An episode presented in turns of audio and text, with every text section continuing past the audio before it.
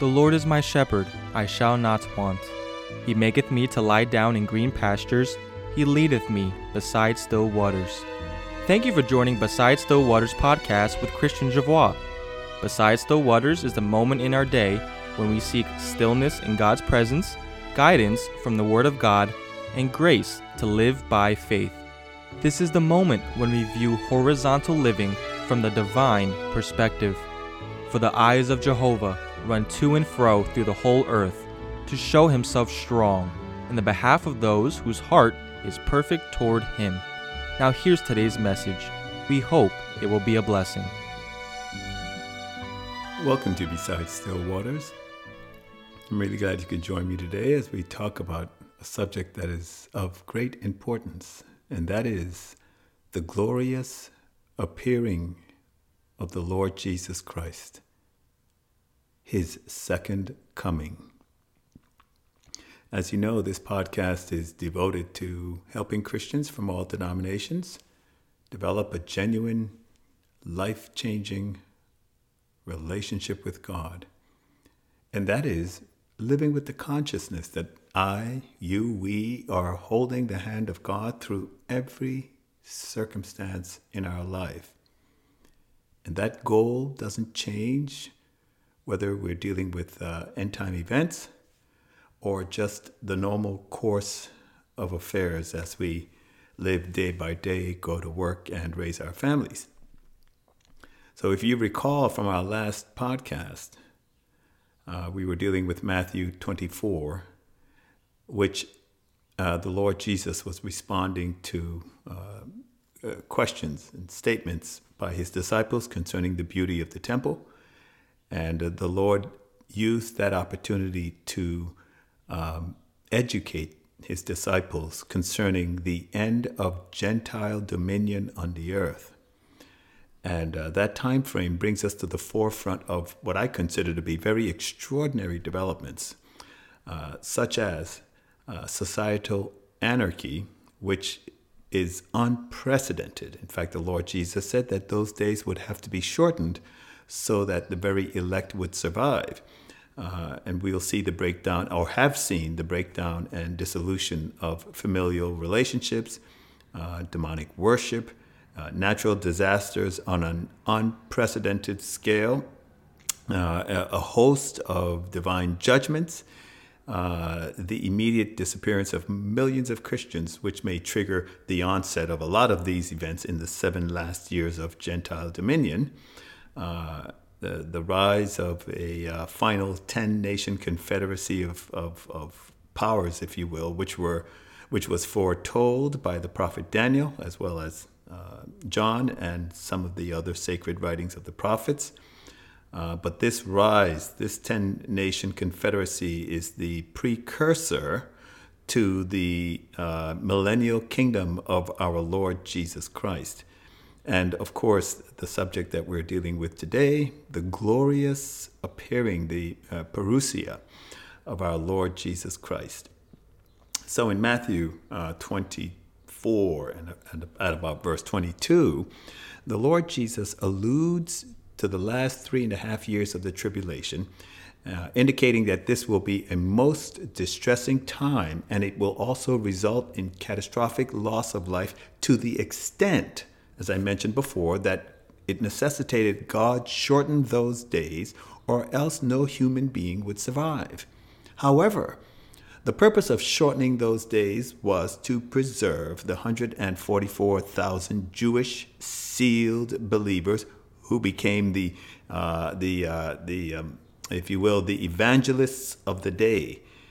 And of course, also for preserving the remaining one third of the nation of Israel who survived the Antichrist's persecution. And the Lord Jesus says, But on account of the elect, those days shall be cut short. And so the Lord Jesus also told of uh, the prolific rise of false Christs and false prophets having the ability to perform great signs and wonders with the intent of uh, misleading uh, human beings. The true target being the elect, of course, and the, the, the sealed Jewish believers, uh, who I mentioned were essentially the last evangelists on the earth. And so these events find their culmination in one of the greatest events on the face of the earth, equal to the incarnation of the Lord Jesus Christ as God's Lamb that would, as John said, take away the sin of the world. This event is the great and glorious second coming of our Lord Jesus Christ from heaven. Marvelous topic, filled with encouragement, strengthening our hearts. The glorious appearing. The glorious appearing. The Lord Jesus creates for us a vivid description of his second coming and the surrounding events. Firstly, it will be distinct and unmistakable. There's nothing like it. Scripture tells us that every eye will see him coming. Jesus even said in Matthew 24 and 27 that, that as, uh, for as the lightning goes forth from the east and shines to the west, so shall the coming of the Son of Man be. He's coming from heaven, my friends. He's, heaven is being, if you will, torn open, and Jesus is coming forth. Even Daniel alluded to his heavenly origin. Okay, heaven is the point of departure. When Daniel gave Nebuchadnezzar, King Nebuchadnezzar, his, his dream and the interpretation, Daniel said in the second chapter, in the 33rd verse uh, and 34th, that uh, this, this, this statue, this, this edifice, that it had legs of iron, its feet part iron, part clay, and I'm just I'm just sort of capsulating for our our uh, podcast because there's a lot to cover. And he told the king, "You saw until a stone was cut out without hands, without hands, and it smote the image on its feet of iron and clay and broke them into pieces. And then Daniel goes on to say in the 44th verse of that same chapter, and in the days of these kings, those, those 10 kings that I mentioned to you, shall the God of the heavens set up a kingdom which shall never be destroyed, and the sovereignty shall be left, shall not be left to another people. The point here is the Lord Jesus is giving his followers the fulfillment of Daniel's prophetic word about the God of heaven setting up a kingdom on the earth, and this kingdom had a, a heavenly origin. Second major point is this the second coming is going to be a physical reappearance of the Lord Jesus Christ he ascended into heaven and was foretold by the angels that just as he ascended into heaven, shall he return from heaven. And you find it in Acts 1 and 11. The angel said to the disciples, You men of Galilee, why stand you gazing up into heaven? This same Jesus, which is taken up from you into heaven, shall so come in like manner as you have seen him go into heaven. And so the glorified, resplendent Lord Jesus Christ is going to be returning from heaven with his angels and the saints. Now, some would make fun of the fact that, that the Bible calls Christians saints, but these are believers who have been redeemed by his blood, and they will rule and reign with him in his millennial kingdom. Thirdly, the timing of this event is at the very end of the tribulation period.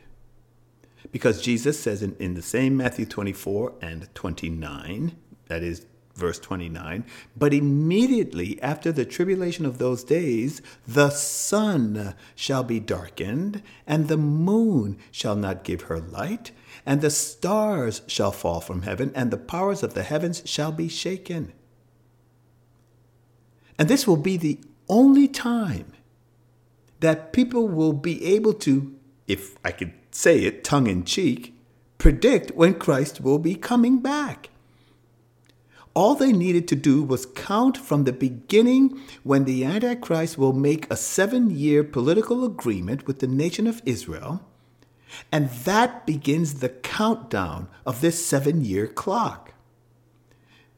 Some of my friends uh, told me in conversation, in their opinion, that the reason why uh, every eye will see him is because people will have cell phones and, and you know the modern technological contraptions of our day, and they'll be able to capture this in any part of the world. But that is not the case, my friends. Don't kid yourself. That is not the case. That's nonsense.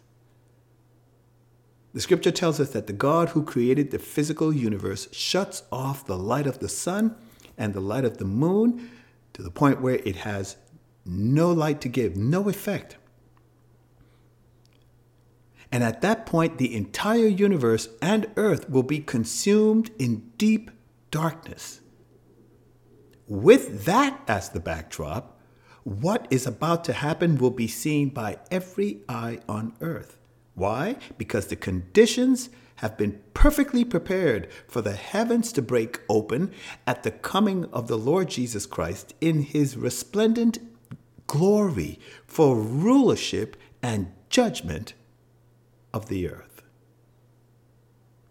The Lord Jesus continues in this glorious event in verse 30 by saying, uh, continues his dialogue, that is, uh, that the sign of the Son of Man shall appear in heaven then all the tribes of the land shall lament, and they shall see the Son of Man coming in the clouds of heaven with power and great glory. These are the words of the Lord Jesus Christ Himself. And I have to say to you, this is a wonderful prophetic word of our Lord Jesus Christ. For whatever sign, and Scripture doesn't tell us what this sign, uh, the sign of the Son of Man is, and I'm not even going to speculate. It makes no difference because the point is, folks will know the God of heaven gives everyone clear knowledge, clear awareness, open eyes that Jesus is the one who is coming. And he does so with an army of saints and angelic hosts who are also in resplendent glory. So I ask you, well, well, you know, what do we know about his army? Those of us who are coming with him. Okay, what do we know? What does the Bible tell us? Well, Zacharias, that is the prophet in chapter 14, states that Jehovah my God shall come and all the holy ones with you. Christians who have died in Christ or raptured prior to this seven year time of trouble are returning with him.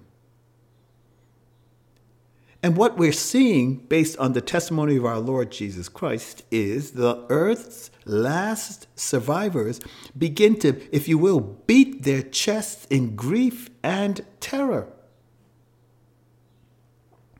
Because they realized that the judgment of earth is about to commence. The moment when people stand before the Lord Jesus Christ has finally come, and there is no escape from this judgment. So you ask yourself, how is it that everyone on earth will see him since he's coming back as a physical entity and as such, he can only be at one point in the heavens at any one time. Hence, if he's at the, for example, at the easternmost point, when those at the westernmost point obviously won't see him. They may see the glory coming out of heaven, but they won't know how, what it is. So, how will every eye see him, as Jesus says? How will they know it is him? Well, we can go to the prophet Zechariah in chapter 9 and, and, and verse 14, and it says that Jehovah, that is the Lord Jesus Christ, will be seen over them, that is, over Israel. And his arrow shall go forth as the lightning. And the Lord Jehovah will blow the trumpet and will march with the whirlwinds of the south. And Jehovah of hosts will defend them, that is, the nation of Israel. But whatever point he comes out of heaven, the only way that every eye is going to see him is that he has to make a circuit around the earth and end that circuit right over to the westernmost point of the nation of Israel, which is by the Mediterranean Sea. And that way there's there's there's a clear view of the uh, plains of Megiddo, if you will. And uh, at that point, Zacharias is saying that he is coming to defend and to deliver the nation of Israel. And Zacharias is saying this by the Spirit of God that Jehovah will be seen over them. They're going to see him. He is not going to, if you will, come down on the Mount of Olivet. He is seen above them. And therefore, he remains fixed in the midst of heaven where he can be seen and positioned, if you will, as I mentioned, on the western side of the nation, Mediterranean Sea side, with a clear view of the plains of Megiddo, where a multi million man army has been gathered and marching against the nation of Israel. Now, some things we need to learn about the events just after his glorious appearing. One is there's going to be warfare. As we are told in verse 14, that he will blow the trumpet. And, and this is significant because before the battle is engaged, typically trumpets are blown in that part of the world. And it signals the start of warfare. However, what is unique is the type of warfare that our Lord Jesus uses to do battle because he's about to do battle with perhaps an army of in the proximity of 500 to 700 million strong. The scripture tells us, we don't have time to go into it, that uh, 200 million comprised the armies of the east uh, coming across the, the um, Euphrates River, which had, at this point has been dried up. And then we have armies coming from the African continent added together with the armies of the Antichrist from the European and northern sectors. And one of the, the, the weapons, if you will, of our Lord Jesus was blindness. Zechariah 12 and 4 says that in that day, Jehovah will smite every horse with astonishment. That is, they will be bewildered, shocked, confused, and his rider with madness.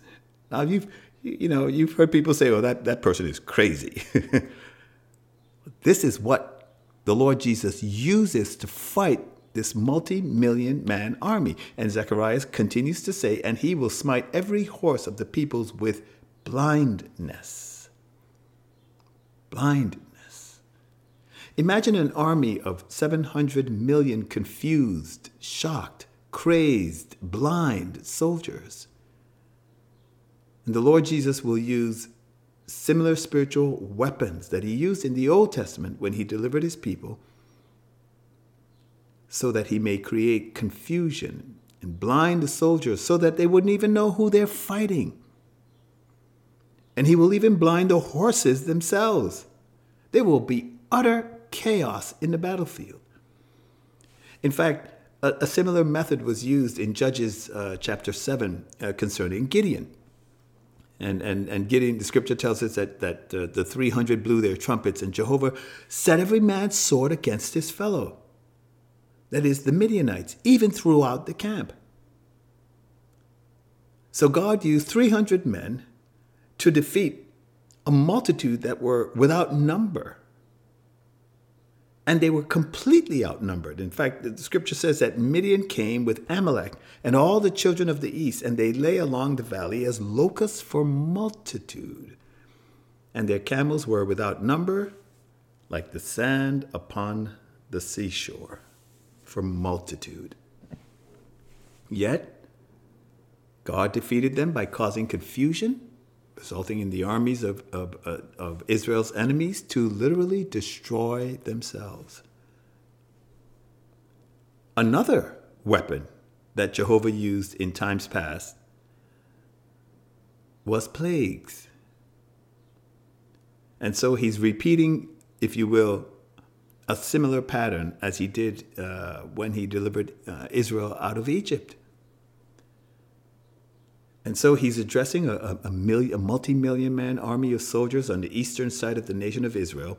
And Zacharias also addressed this in chapter 14, first three or four verses. And he says, Jehovah will go forth and fight with those nations as when he fought in the day of battle. And his feet shall stand in that day upon the Mount of Olives, which is before Jerusalem, toward the east. And the Mount of Olives shall cleave in the midst thereof towards the east and towards the west, a great valley. And so now the Lord Jesus has, has descended from heaven.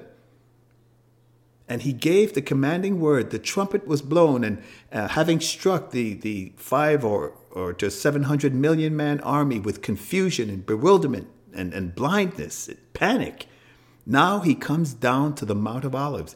And, and Zacharias continues in chapter 14, and he says, that uh, that the Lord Jesus uses a new kind of weapon, a different kind of weapon, a plague, sort of like a standing. What a, in, in in my own imagination, it is like a standing onset of leprosy of the eyes, of the tongue, of the feet, of the legs, mixed with panic.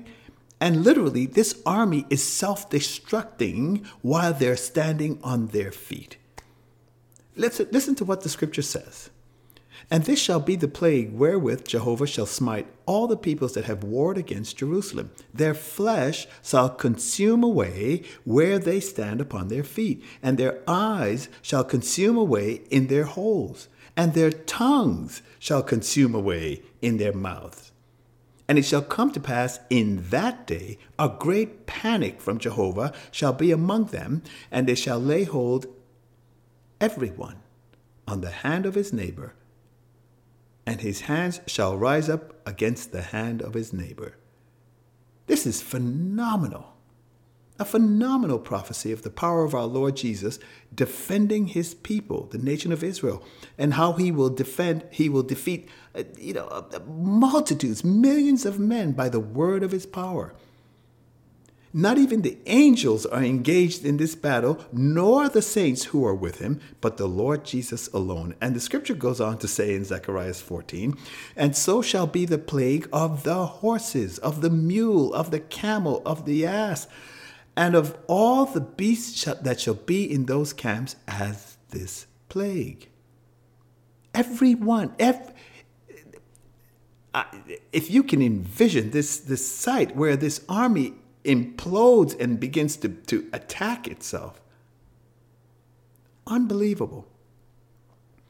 So great will be the slaughter of these millions of demonically crazed soldiers seeking to destroy the nation of Israel that it's prophetically stated in Revelation chapter 14 and verse 20 that the blood from these beasts and these men that have been wiped out will be approximately four feet in depth and will run for in excess of 180 miles, give or take.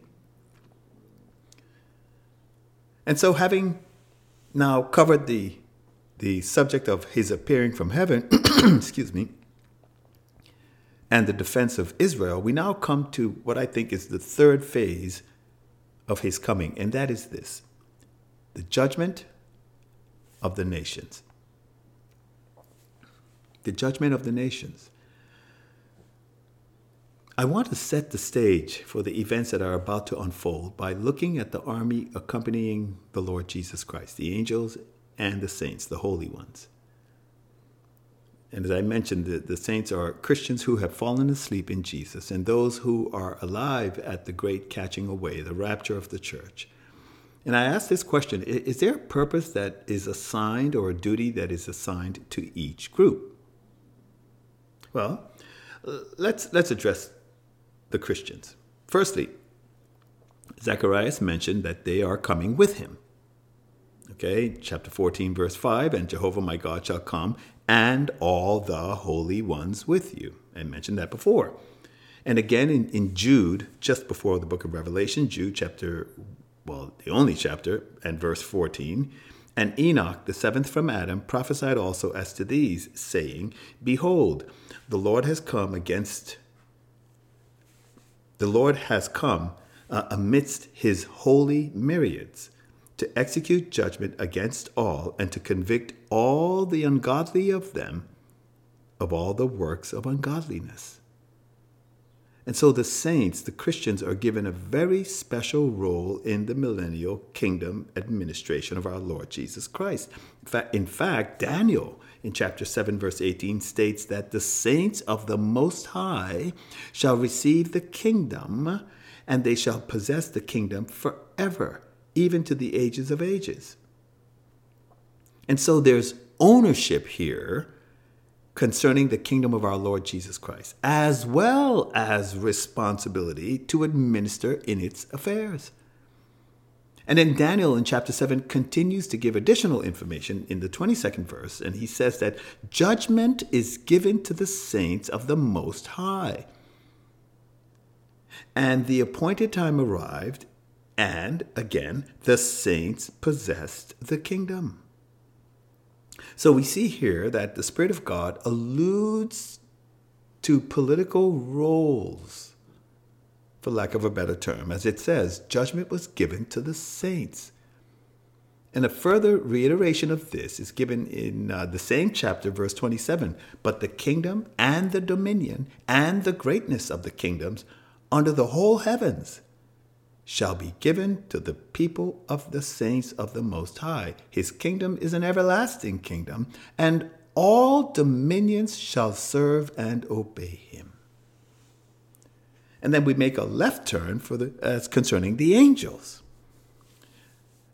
So, uh, if you will, I'm going to go back a bit, but from a timeline perspective, this multi million man army has now been thoroughly defeated, and now the Lord Jesus comes down onto Mount Olivet.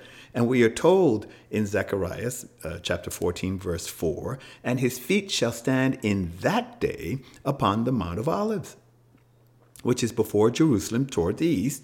And the Mount of Olives shall cleave in the midst towards the east and toward the west, and a great valley, and half of the mountain shall be moved t- toward the north, and the other half toward the south. And so, what we have before us is the judgment of the surviving nations about to commence. So, let's hypothetically say we have, say, 6.8 billion people on the earth. Right now, at that point, when he has the nations before him, there are probably approximately 3.4 billion people, assuming, again, a total population of roughly 6.8 billion. And they're gathered before him after the slaughter of the army. And this massive earthquake, if you will, just before they've been gathered, has leveled the ground and expanded the land space so that it may contain this many people. And I want you to keep in mind that if the earth has, again, roughly 6.8 billion people, there are two references in the book of Revelation where, in the first reference, a quarter of Earth's population has died. And we find this in Revelation 6, verses 7 and 8.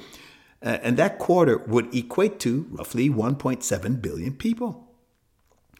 And this many people died as a result of the seals that were broken of that little scroll that the Lamb took and opened, out of which came warfare, economic hardship, disease, death, martyrdom, great earthquakes, and the like.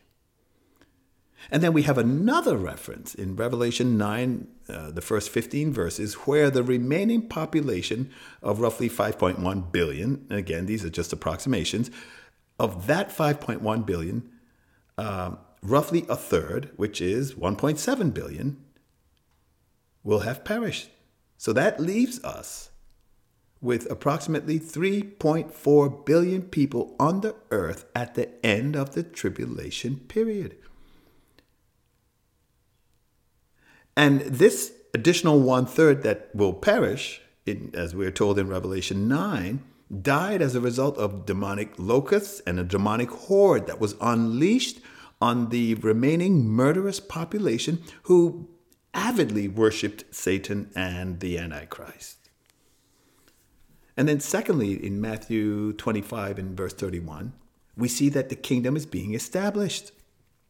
And it says, But when the Son of Man comes in his glory, and all the angels with him. Then shall he sit down upon his throne of glory, and all the nations shall be gathered before him, and he shall separate them as one from one another, as the shepherd separates the sheep from the goats, and he will set the sheep on his right hand and the goats on his left. And so we are given an additional note. I mean, there are lots of scriptures here, but we're given an additional note in Mark chapter 8 and verse 38 that the angels are also present at this event. Angels are merely servants to do the bidding of God in all the affairs of men, and especially what I call the lifting and moving of large numbers of people rapidly. you say, really? Yes. But that's another subject to be dealt with in a future podcast. But we learn from Matthew 16 and 27 that the purpose of this judgment is to render to each according to his doings. And we'll see shortly that, that uh, the basis of this judgment was the treatment of his covenant people, the nation of Israel, whether for good or for ill. In uh, Matthew 24 and 31, we have again another event, the gathering of the elect. And he shall send his angels, it says, he shall send his angels with a great sound of trumpet, and they shall gather his elect from the four winds, from one extremity of heaven to the other extremity of them. So here we have the angels doing the heavy lifting. 144,000 Jewish elect evangelists are now being gathered as they have been divinely secured and protected, that they might send the gospel forth throughout the whole earth during this seven year tribulation period. And the way that the surviving population treated the elect and the nation of Israel will become the very basis for a person entering into the millennial kingdom or banishment from the kingdom into everlasting destruction. And so these elect souls are now beholding the judgment of the Messiah on this surviving 3.1 billion souls. Now, not only so, but the angels have been sent as reapers to gather the nations before the King of Kings. When the Lord Jesus gave the parable of the tares, one of the statements that he made in Matthew 13, uh, verses 37 to 39, was that he, the Son of Man, sows good seed in the earth. That is, those who were responsive to the gospel of our Lord Jesus Christ and embraced the offering of free salvation, forgiveness of sins. But he goes on to say that the enemy, that is the devil, sowed a look-alike, a counterfeit. And this is what we're dealing with throughout the seven year uh, years of tribulation counterfeit Christ, counterfeit prophets, leading men astray. And the Lord Jesus said that the enemy which did this was, of course, the devil. And that his workers should leave them until the harvest is completed, which will be, get this, at the end of the age. The end of the age is the end of Gentile dominion on the earth during which the angels will be sent forth to harvest these souls. And, and, and Matthew chapter 13, verse 49 says, Thus shall it be in the completion of the age. Here it is the angels shall go forth and sever the wicked from the midst of the just, and shall cast them into a furnace of fire. We are before the Mount of Olives the elect bearing witness to this judgment of Earth's survivors. The saints and the angels are also available for this event. That is the establishment of the millennial kingdom, which they will serve, that is, the saints, as officers in it. And then lastly, we come to the actual judgment of the nations. And this is, of course, addressed in Matthew 25, verses 31 to the end of the chapter. Now, we're only going to read a, a, a snippet of it because it's fairly lengthy, just to give a sense of what is uh, unfolding before us. And it says, When the Son of Man comes in his glory, and all the angels with him, then shall he sit down upon his throne of glory, and all the nations shall be gathered before him. And he shall separate them one from another, as the shepherd separates the sheep from the goats. and he will set the sheep on his right and the goats on his left. And so that now the Lord Jesus is about to create a separation of over 3 billion people. And that separation will be the good and the evil. Those who would enter into the kingdom did so because of their compassionate response to the Jewish people who were being persecuted by the Antichrist. And Jesus said to the sheep on his right, Come, blessed of my Father, inherit the kingdom prepared for you from the earth's from the world's foundation. And then he says, I hungered and you gave me to eat. I was thirsty and you gave me to drink. I was a stranger and you took me in. Naked and you clothed me. I was ill and you visited me. I was in prison and you came to me. Then shall the righteous answer him, saying, Lord, when did we see you hungry and nourished you? And so forth. And the king answering, shall say to them, Verily I say to you, inasmuch, get this, inasmuch as you have done it to one of the least of these my brothers, you have done it to me. This was the criteria for entering the kingdom after the Great Tribulation. These were the people, apart from the saints and the elect Jewish believers, who survived the tribulation, displaying compassion to the Jewish people. And the one third of the surviving nation of Israel also were ushered into the kingdom of our Lord Jesus Christ. So we have the saints officiating, the surviving uh, uh, people of the nation of Israel, which is roughly one third. Zechariah said two thirds had perished during this seven year trouble time of trouble. And we have the elect believers. This comprises the group that will uh, eventually repopulate the earth, as it were.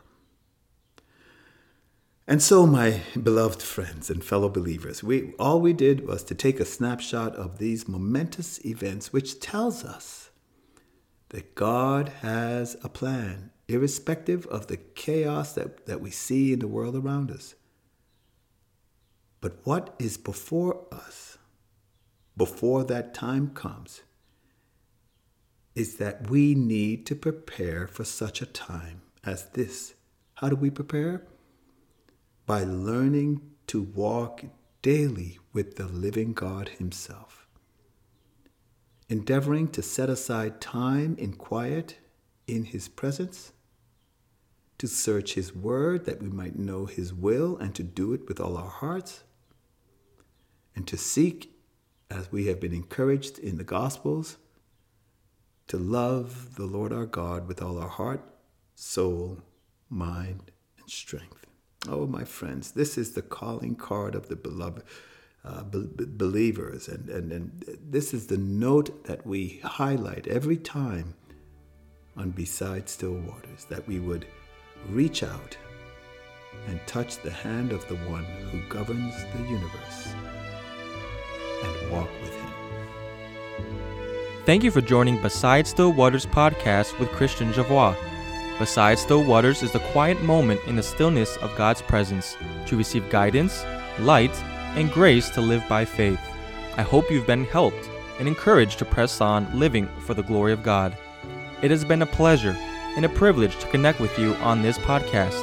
To stay connected, please follow Christian Javois on Facebook, Twitter, and Instagram. Thanks for tuning in and we will see you on the next podcast of Beside Still Waters.